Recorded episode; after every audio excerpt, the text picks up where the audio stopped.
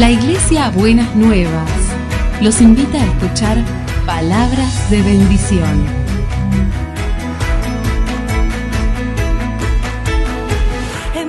Si desean asistir a nuestras reuniones, los esperamos en Avenida de Lepiane 3925, esquina Subiría, Bajo Flores, Ciudad de Buenos Aires.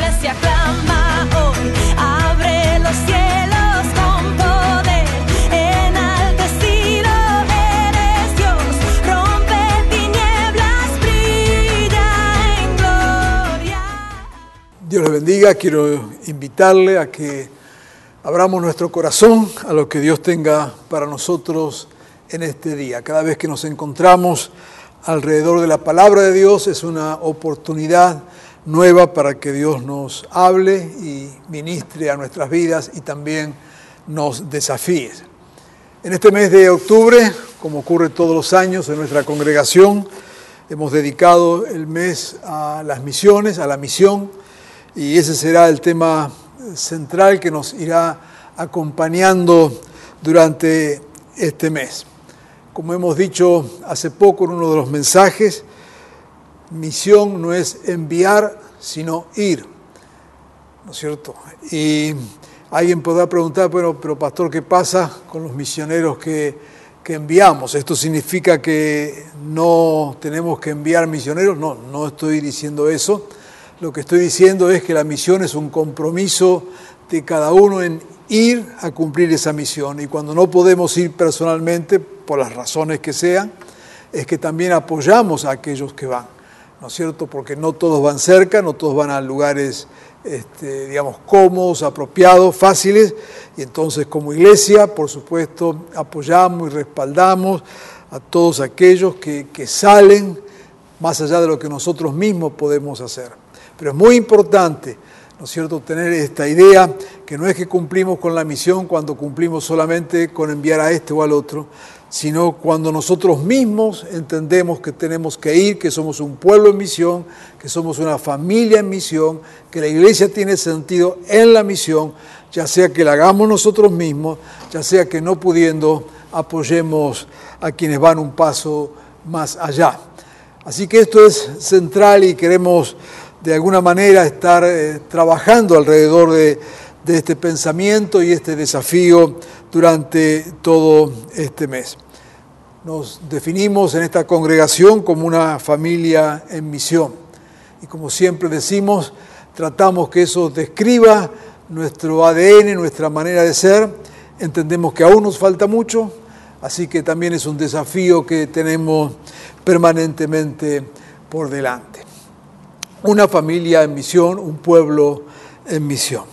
La palabra para esta mañana es testigos en un mundo hostil. Esta semana un investigador del CONICET, el CONICET para los que son de fuera de Argentina, ¿no es, cierto? es un centro de investigación eh, del gobierno nacional donde se apoya, se beca a investigadores en las distintas áreas del conocimiento. Pues un investigador que trabaja en los temas religiosos del CONICET acaba de publicar un libro que se llama Poder Evangélico y entonces en su introducción del libro dice que el libro explica por qué los evangélicos son un peligro para América Latina. Así que según un investigador del centro de investigación más eh, desarrollado aquí en Argentina, ha publicado un libro diciendo que los evangélicos somos un peligro para América Latina. El problema no es solamente lo que dice, el problema es que todos nosotros pagamos para que diga eso. Pero más allá de eso, refleja una manera de pensar que como cualquier otra manera de pensar tiene todo derecho a expresarse, pero revela algo que no es único, que no es original y que es toda una corriente de pensamiento que se está levantando en distintas partes del mundo, ya no solamente oponiéndose a una idea religiosa, como sería, por ejemplo, el caso de, de un ateo que dice, bueno, este, yo no creo y entonces entra allí en diálogo o aún hasta si queremos en conflicto con quienes expresan la fe. Esto no es una cuestión de, de ateísmo, ¿no es cierto? Ni siquiera es una respuesta a algún ataque. A veces hay fanáticos religiosos en todas las religiones, lamentablemente, que pueden agredir, ¿no es cierto? Y no es una reacción a algún ataque violento, sino algo totalmente diferente, un pensamiento que se ha gestado y se está gestando en nuestro tiempo, en nuestra época, donde se ve la fe como algo peligroso. Claro, porque la fe es inmanejable para estos sectores, ¿no es cierto? Justamente sectores que se denominan muy progresistas en nuestro tiempo, ¿eh? les cuesta mucho aceptar la diversidad de pensamiento, un progresismo bien interesante, bien peculiar, ¿no es cierto? El progresismo del pensamiento único, ¿no? el, el progresismo donde no hay espacio para el disenso. Pues en ese caldo de cultivo es donde se están gestando estas ideas de lo peligroso. Yo agregaría lo peligroso por lo inmanejable, ¿no es cierto?, que tiene la fe, lo peligroso por personas que intentan vivir coherentemente la fe. No siempre lo logran, no siempre se puede, ¿no es cierto?, pero intenta ser coherente.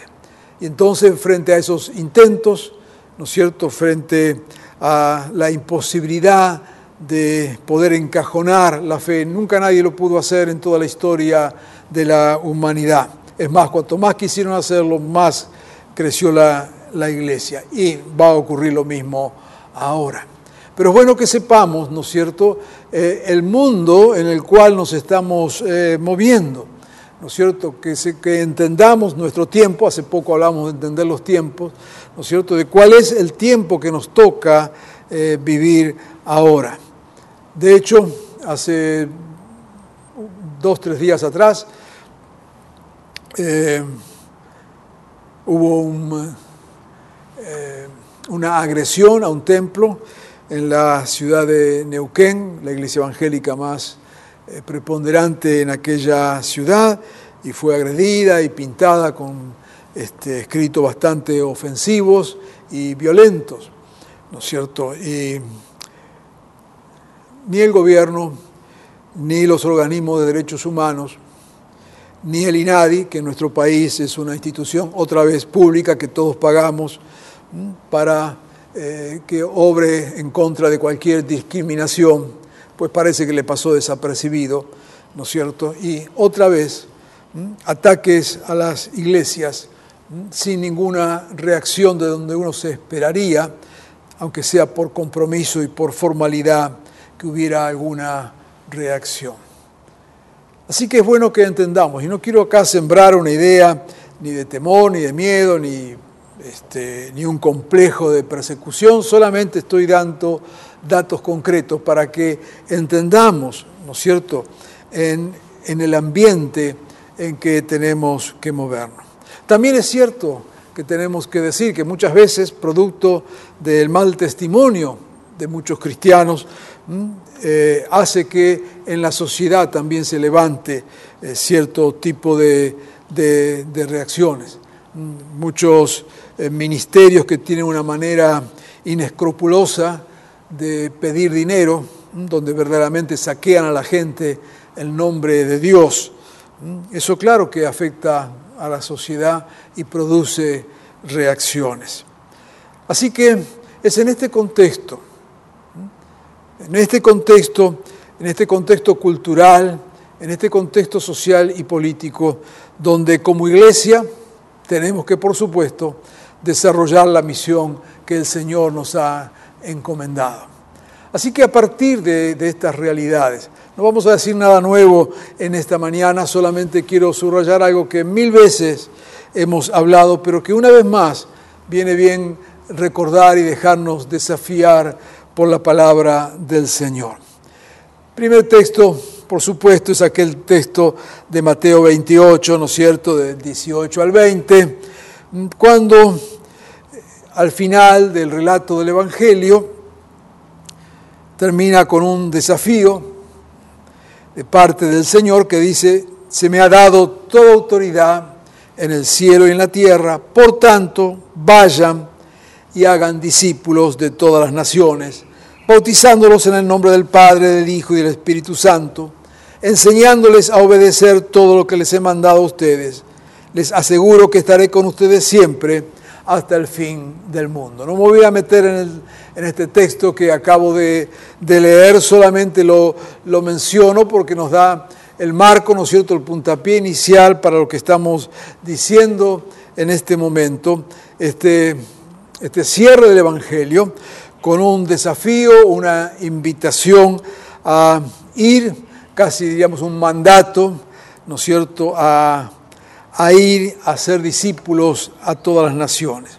Ahora, es interesante, permítame, aunque sin meterme en el texto, por lo menos subrayar dos o tres cosas que, que están allí bien eh, a la vista, ¿no es cierto? El envío que recibimos de parte del Señor, de parte de Dios, es ir a todos los pueblos, a todas las naciones, no meramente hablando del Evangelio, eh, no meramente este, mostrando nuestras creencias, sino haciendo discípulos. Para lo cual, como dice aquí, bautizándolos en el nombre del Padre, del Hijo, del Espíritu Santo y enseñándoles a obedecer todo lo que les he mandado a ustedes. Justamente aquí, ¿no es cierto? Cuando comenzamos a enseñar lo que Dios quiere, cuando comenzamos a revelar lo que es la voluntad de Dios, cuando queremos que así como en el cielo se hace la voluntad del Padre, se haga aquí en la tierra, es cuando entramos justamente en conflicto es cuando justamente se producen las reacciones.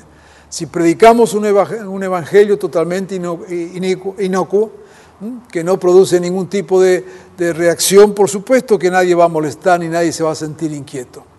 Pero cuando en la tarea de hacer discípulos, en la misión verdadera que es la que mandó Jesús, ¿no es cierto? De hacer discípulos, enseñándoles que guarden todas las cosas, entonces ahí es cuando entramos en conflicto. Pero yo diría en esta mañana, bendito conflicto y estemos dispuestos para salir de nuestras comodidades, para salir de nuestro espacio de comodidad y seamos capaces en este tiempo de ser esta iglesia que produce estas reacciones por querer enseñar el Evangelio tal como está en la palabra del Señor. Creo que vale una vez más repetir lo que venimos diciendo durante todo este año, ¿no es cierto? Esta, esta idea, más que idea, esta verdad, esta realidad de que todos somos los que estamos en misión, ¿no es cierto? Así que esta palabra es absolutamente para todos, porque en el espacio donde estamos, en el lugar donde estamos, somos iglesia, en el lugar donde estamos tenemos que vivir de acuerdo al Evangelio, en el lugar donde estamos tenemos que hacer que el reino de los cielos se extienda. Así que Dios nos envía a cada uno y te envía a vos y me envía a mí para que seamos esos baluartes del reino de Dios allí donde nos movemos y allí donde estamos. Y justamente entonces es en ese espacio, en el lugar donde estamos, ¿no es cierto?, donde Dios nos ha puesto, es en ese espacio donde tenemos que predicar un evangelio que haga discípulos, enseñando todo lo que el Señor nos ha mandado. En este gran desafío que tenemos por delante, encontramos entonces el otro texto, también que siempre usamos en estas ocasiones, que es el de Hechos capítulo 1, versículo 8, que va muy ligado a este otro que acabamos de decir. Mateo termina el Evangelio con este desafío, este mandato, esta invitación a salir, a salir a ser discípulos.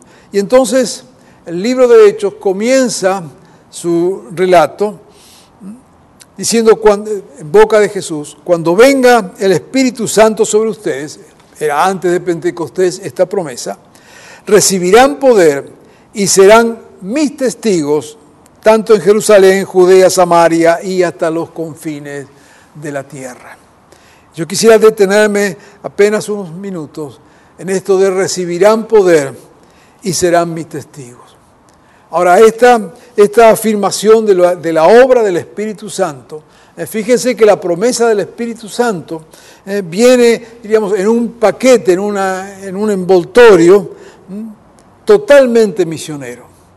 No es que recibirán el Espíritu Santo para hablar en lenguas, no es que recibirán el Espíritu Santo para que estén contentos, No es que recibirán al Espíritu Santo para que tengan experiencias espirituales. Y no estamos negando el valor de todas esas cosas. Lo que estoy diciendo es que el objetivo principal, central, la razón de ser del envío del Espíritu Santo, no es para esas cuestiones que son consecuencias de ese Espíritu Santo en nosotros, sino que el Espíritu Santo fue enviado a nosotros para que seamos testigos en el poder de Dios. Poder del Espíritu. Recibirán poder. Y no podrá decir, bueno, pero ¿para qué es esto de, del poder? Es que lo empezamos a entender, ¿no es cierto? A partir de lo de Mateo 28, a partir de entender que la misión es de todos nosotros y estamos enviados al mundo, por lo tanto habrá reacción en el mundo. La misión siempre va a ser hecha en un mundo hostil. Y quiero repetir, no porque tengamos acá algún complejo de persecución o cosa por el estilo, nada que ver con eso, pero sí es cierto que cada vez que levantamos la palabra de Dios, cada vez que traemos los valores del reino de Dios, cada vez que, nos, que predicamos un evangelio ceñido a la palabra de Dios, va a haber reacciones. Y no es que nos gustan, no es que las esperamos alegremente, pero sabemos que eso es así. El reino de las tinieblas sigue reaccionando en contra del reino de la luz. Es más, la palabra dice que el mundo amó más las tinieblas que la luz. Y eso es muy evidente hoy, ¿no es cierto? Cuando vemos los medios de comunicación, es algo tan, tan palpable, tan en la superficie, donde vemos que esta palabra es tan cierta y tan verdadera. El mundo amó más las tinieblas que la luz. Pero en este mundo de tinieblas, en este mundo que reacciona de esta manera cuando traemos el Evangelio, cuando hacemos misión, cuando traemos la luz de Cristo, en medio de este mundo es que Dios está obrando y entonces nos da de su Espíritu Santo. Y el Espíritu Santo ha venido a partir de Pentecostés y habita en nosotros los que somos hijos de Dios. No andamos buscando el Espíritu por uno u otro lugar. El Espíritu está en nosotros porque hemos creído en Jesucristo, nos hemos entregado a Jesucristo y Él habita en nosotros. Y como dice su palabra, nadie puede llamar a Jesús Señor si no es por el Espíritu Santo. Así que vos y yo que tenemos este Espíritu del Señor, que hemos sido bendecidos con esta presencia del Espíritu de Dios, el Señor ha enviado de su Espíritu para darnos poder y para que seamos testigos de su reino hasta lo último de la tierra. Dos afirmaciones. Recibirán poder y serán testigos. No es un poder para hacernos poderosos a nosotros, sino es poder de Dios para ser testigos del reino. Diríamos que la presencia del Espíritu del Señor en nosotros nos empodera. Es el poder de Dios al servicio del reino de Dios. No es poder para nosotros. El objetivo final de esta obra del Espíritu no somos nosotros sino que Dios nos da de su poder para que en medio de este mundo de tinieblas hostil al reino podamos traer los valores del reino, la verdad del reino, la luz del reino del Señor. Y claro que para eso necesitamos poder de Dios, porque no lo hacemos con nuestras propias fuerzas, ni siquiera con nuestras propias habilidades. Es poder que Dios nos da para vencer las obras del diablo. Obras que se manifiestan de distintas maneras. Puede ser a través de enfermedades, ¿no es cierto? Aquello que afecta nuestro físico, pero hay poder de Dios para sanar, para liberar. Puede ser en medio de las adversidades, situaciones dramáticas, difíciles. Puede ser allí donde hay situaciones y problemáticas familiares que parecen imposibles de resolver, o en aquellos espacios donde hay adicciones, o sea, todo aquello que se levanta en contra del propósito de Dios. Recordemos que el propósito de Dios son vidas plenas, vidas que valen la pena ser vividas. Y allí donde el enemigo obra, y obra a través de nosotros, a través de nuestra desobediencia, a través de nuestra lejanía de Dios, a través de habernos olvidado de Dios y sufrimos todas estas consecuencias. Pero nos dice aquí la Escritura que nos da de su Espíritu y hay poder de Dios para vencer en esas circunstancias. Cuando vemos la, la historia en la iglesia de Hechos, donde relatan allí eh, los acontecimientos y vemos como aquellos que iban y predicaban y sanaban enfermos y liberaban de los demonios y es más, transformaban ciudades y en algunos lugares, coherente con lo que estamos diciendo, les pedían que por favor se vayan de la ciudad, porque ahora la gente cambiaba las costumbres, dejaban de adorar eh, a los ídolos y había entonces una verdadera transformación a partir de la obra del Espíritu Santo. Es bueno que entendamos esto, cómo se da la transformación de las ciudades. Allí en Hechos 8 dice que aquella ciudad se había llenado de alegría, ¿no cierto? Y eso era fruto de lo que Dios estaba haciendo en aquella ciudad.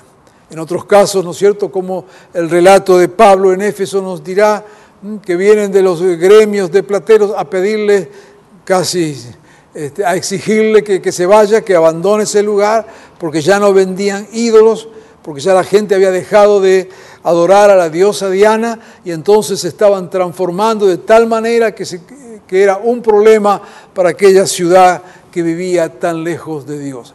Ese es el poder transformador del Evangelio. Cuando compartimos la palabra, y no tenemos que ser grandes predicadores, cuando compartimos las verdades de Dios, allí donde estamos, Vos podés orar por alguien. Vos podés ministrar salud, sanidad, liberación de parte del Señor.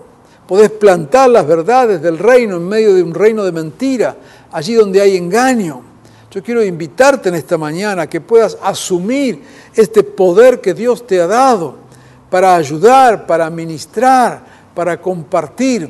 Venimos diciendo en estos tiempo, ¿no es cierto?, que estamos tan felices de ver cuánto eh, hermanos de la iglesia están sirviendo en distintos lugares. Yo quiero animarte y quiero motivarte a que sigas en esto. Estás descubriendo dones, estás bendiciendo vidas.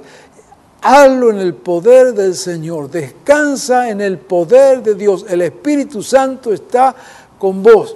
Y este tiempo que Dios ha permitido, esta circunstancia, donde los templos están cerrados. Vuelvo a decirlo, me encantaría que otra vez estemos todos juntos, eh, cantando juntos, abrazándonos y saludándonos. Pero qué bueno que Dios ha hecho esto ahora, porque entonces nos encontramos en la misión.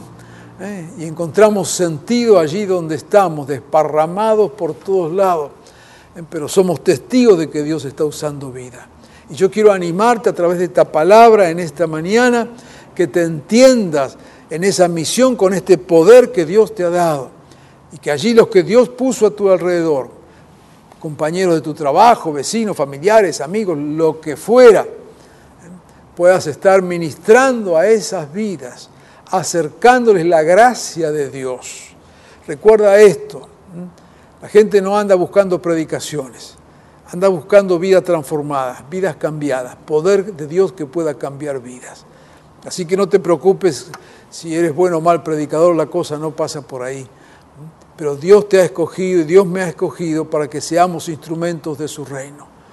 Es cierto que la adversidad es mucha, es cierto que las imposibilidades a veces son enormes, pero no lo hacemos en nuestro poder. Descansa en el poder de Dios. Si hay algo que tiene que cambiar, aún en tu círculo más cercano, aférrate al poder de Dios y cree que Dios lo va a hacer. No hay ningún imposible para el Señor. Y este mismo poder de Dios, de esta, de iglesia, este pueblo en misión que somos, es lo que transforma no solamente vidas, transforma sociedades, como acabamos de, de, mencionar allí en Hechos, ¿no es cierto? Y ha ocurrido a lo largo de la historia de la iglesia. Es poder del Espíritu de Dios que nos ha dado para que su reino se extienda. Y lo subrayo, porque en algún momento en las últimas décadas se nos ha metido dentro de la iglesia la idea distorsionada, diabólica, de pensar que el cambio en las sociedades viene a través de los cambios políticos y que por lo tanto como iglesia tenemos que estar involucradas en uno o en otro sector político porque queremos que la sociedad cambie. Por supuesto que no estamos en contra de la política, es como se manejan las sociedades y por supuesto, ¿no es cierto?, que sería muy bueno, saludable, conveniente y necesario que hombres y mujeres santos estén en esos espacios de tanta corrupción. Claro que sí. Pero si nosotros pensamos ¿eh? que porque la iglesia se involucre en alguna cuestión política, si nosotros pensamos que porque tengamos políticos evangélicos el mundo va a cambiar, las sociedades van a cambiar, no hemos entendido de qué se trata el Evangelio. Eso es una enseñanza perversa que se ha metido en la vida de la iglesia en las últimas décadas y ha hecho, está haciendo que pastores pierdan el rumbo involucrándose en las cosas a las cuales Dios no le ha llamado y poniendo fe de que a través de ese involucramiento las sociedades van a cambiar. Los hechos muestran que no ha cambiado ninguna sociedad a través de eso. Pero sí los hechos nos muestran que las sociedades cambian a partir de un testimonio dado en el poder de Jesucristo. Y repito, para no ser malentendido, no es el testimonio de poner este, personas predicando en cada esquina, lo cual no estaría mal tampoco, sino testimonios de vida, ejemplos de vida, enseñanzas, oración, intercesión, pidiendo y confiando de que Dios puede obrar y puede transformar. Esta familia en misión, que es la iglesia de Jesucristo, tiene el Espíritu del Señor y ese Espíritu nos dirá aquí en Hechos, recibirán poder. Dios nos da a cada uno este poder de su Espíritu para ejercerlo allí donde nos encontramos. Lo segundo que dice el texto, dice es que serán testigos. Claro, ser testigo implica que uno vive, ha experimentado aquello de lo cual está hablando o de lo cual quiere testificar. No se puede ser testigo de algo que no se conoce, no se puede ser testigo de algo que no se sabe, no se puede ser testigo de algo que no se ha visto. Por eso encontramos allí también en la palabra de Dios que nos dice lo que hemos visto y oído, eso les anunciamos. El testigo no cuenta lo que otro vio. El testigo habla de lo que él mismo vivió, ella misma vivió. El testigo habla de su propia experiencia, de su propia realidad. Ser testigo del reino en este tiempo es dar testimonio del poder transformador de Jesucristo. Y claro que entonces lo hacemos, como decíamos al principio, en medio de una situación hostil. Cuando estaba meditando en esto, recordaba el texto de 1 Pedro, capítulo 4, versículo 14 al 16, que dice, dichosos ustedes si los insultan por causa del nombre de Cristo, porque el glorioso Espíritu de Dios reposa sobre ustedes. Mire qué interesante cómo Pedro, eh, en el desarrollo de este argumento, lo está vinculando, quizás hasta inconscientemente, aparece vinculado con aquella expresión de, de hechos. ¿no? Dice, dichosos cuando insultan por causa del nombre de Cristo, porque el glorioso Espíritu de Dios reposa sobre ustedes que ninguno tenga que sufrir por asesino, ladrón, delincuente, ni siquiera por entrometido. Pero si alguien sufre por ser cristiano, que no se avergüence, sino que alabe a Dios para llevar el nombre de Cristo. En muchas partes del mundo, hoy llevar el nombre de Cristo significa literalmente el martirio. No es nuestro caso aquí al menos aquí en América Latina. Pero sí es cierto que por llevar el nombre de Cristo se producen reacciones obstáculos, inconvenientes, sufrimientos. ¿Cuántos son desplazados por llevar el nombre de Cristo? ¿Cuántos tienen que soportar burlas por llevar el nombre de Cristo? En esta cultura donde intenta no solamente desprenderse de la fe, sino intencionalmente atacar a la iglesia y a los cristianos, en esta cultura anticristiana que se está levantando y que se está gestando. Es aquí donde el Señor nos llama a ser testigo. Ser testigo entonces es hoy, siempre lo ha sido, y hoy en especial, es ir contra la corriente, es levantarse en contra de toda injusticia, de toda perversión, de todo aquello que es fruto del mal y dar testimonio del reino. Recordamos una vez más, el reino de los cielos es que se haga aquí en la tierra la voluntad del Padre de la misma manera que se hace en el cielo. Así que la palabra de Dios nos dice que no es fácil ser testigos, que cada vez que querramos ser testigos vamos a enfrentar oposición de diferente intensidad. Pero Dios nos ha dado de su espíritu para ser testigos. Yo quiero animarte y desafiarte en este tiempo a que seas testigo del reino, que no te calles de decir la verdad, que no te escondas de levantar los valores del reino, que en verdad puedas desarrollar una mentalidad de valiente en el nombre del Señor, no corajudos en nuestras fuerzas, sino porque Él nos ha dado el Espíritu y nos ha dado de su poder para ser testigos. Quiero desafiar a los padres que aún están criando, ¿no es cierto?, sus hijos, pequeños, adolescentes, jóvenes, que puedan sembrar en sus corazones esta palabra de valor, de ser testigos. Es a lo que más les cuesta. Quienes tienen ya mi, mi edad, que estamos en esta etapa de la vida, muchas de estas cosas hasta que nos resbalan, no nos importan. Eh, Ya no estamos en esos medios. Pero son justamente nuestros jóvenes eh, los que más están expuestos permanentemente en las escuelas, en los colegios, en las universidades, en los ambientes donde se mueven, donde más están expuestos a los valores del antirreino, al desprecio por sostener la fe en Jesucristo. Pero Dios nos ha llamado y Dios permita que en esos corazones, aún de niños, niñas, de adolescentes, de jóvenes, se siembre el valor de ser un hijo o una hija de Dios. Es para este tiempo. En este tiempo se levantará una iglesia poderosa en el Señor. Dios está llamando a valientes, pero no valientes en fuerzas humanas, sino valientes que descansan en el poder que el Espíritu del Señor ha puesto en sus corazones.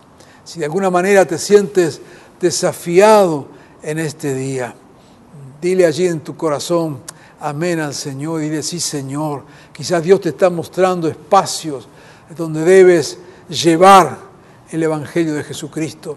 Quizás Dios te está mostrando en este momento personas que debes confrontarlas con la palabra del Señor. Quizás el Señor está inquietando tu corazón y te está trayendo a tu mente en este mismo instante circunstancias, situaciones, personas, ocasiones, donde te está señalando que es allí donde tienes que llevar la luz de Cristo. No tengas temor, no te avergüences, no dejes de ser testigo, porque el Señor te ha dado de su Espíritu para ser testigo en este tiempo, para levantarnos a confrontar el mundo de las tinieblas, el mundo de la mentira, el mundo del engaño, que son círculos permanentes de muerte tras muerte. Pero el Señor ha plantado su iglesia. El Señor ha plantado su pueblo y lo ha llenado de su espíritu para que sea testigo poderoso en el espíritu allí donde Él nos ha puesto.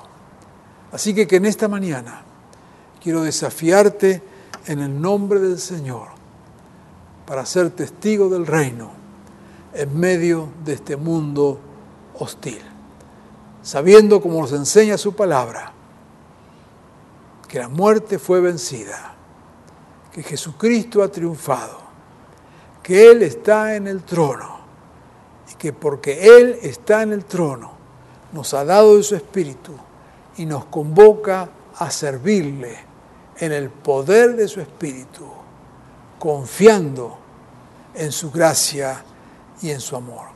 Que Dios te desafíe en este día, trabaje en tu corazón y decidas ser un hijo, una hija del Señor, involucrada, involucrado fervientemente en su reino, siendo instrumento suyo para que la voluntad del Padre se haga aquí en esta tierra.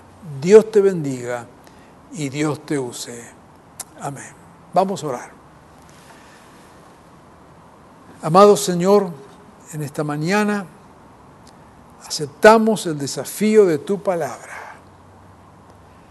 Entendemos que allí donde nos has puesto, nos has dado del poder de tu Espíritu Santo.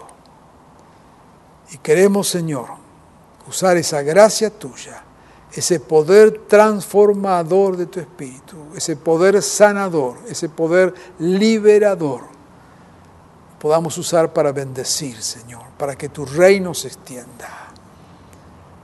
Amado Señor, que en estos días tu iglesia se levante como un pueblo poderoso en ti, contracultural, mostrando tu luz en medio de las tinieblas. Un pueblo valeroso que acepte el desafío de vivir en la plenitud de tu reino. Señor, ayúdanos para que tu iglesia sea testigo en medio de este mundo hostil. En tu nombre, Jesús. Amén y amén.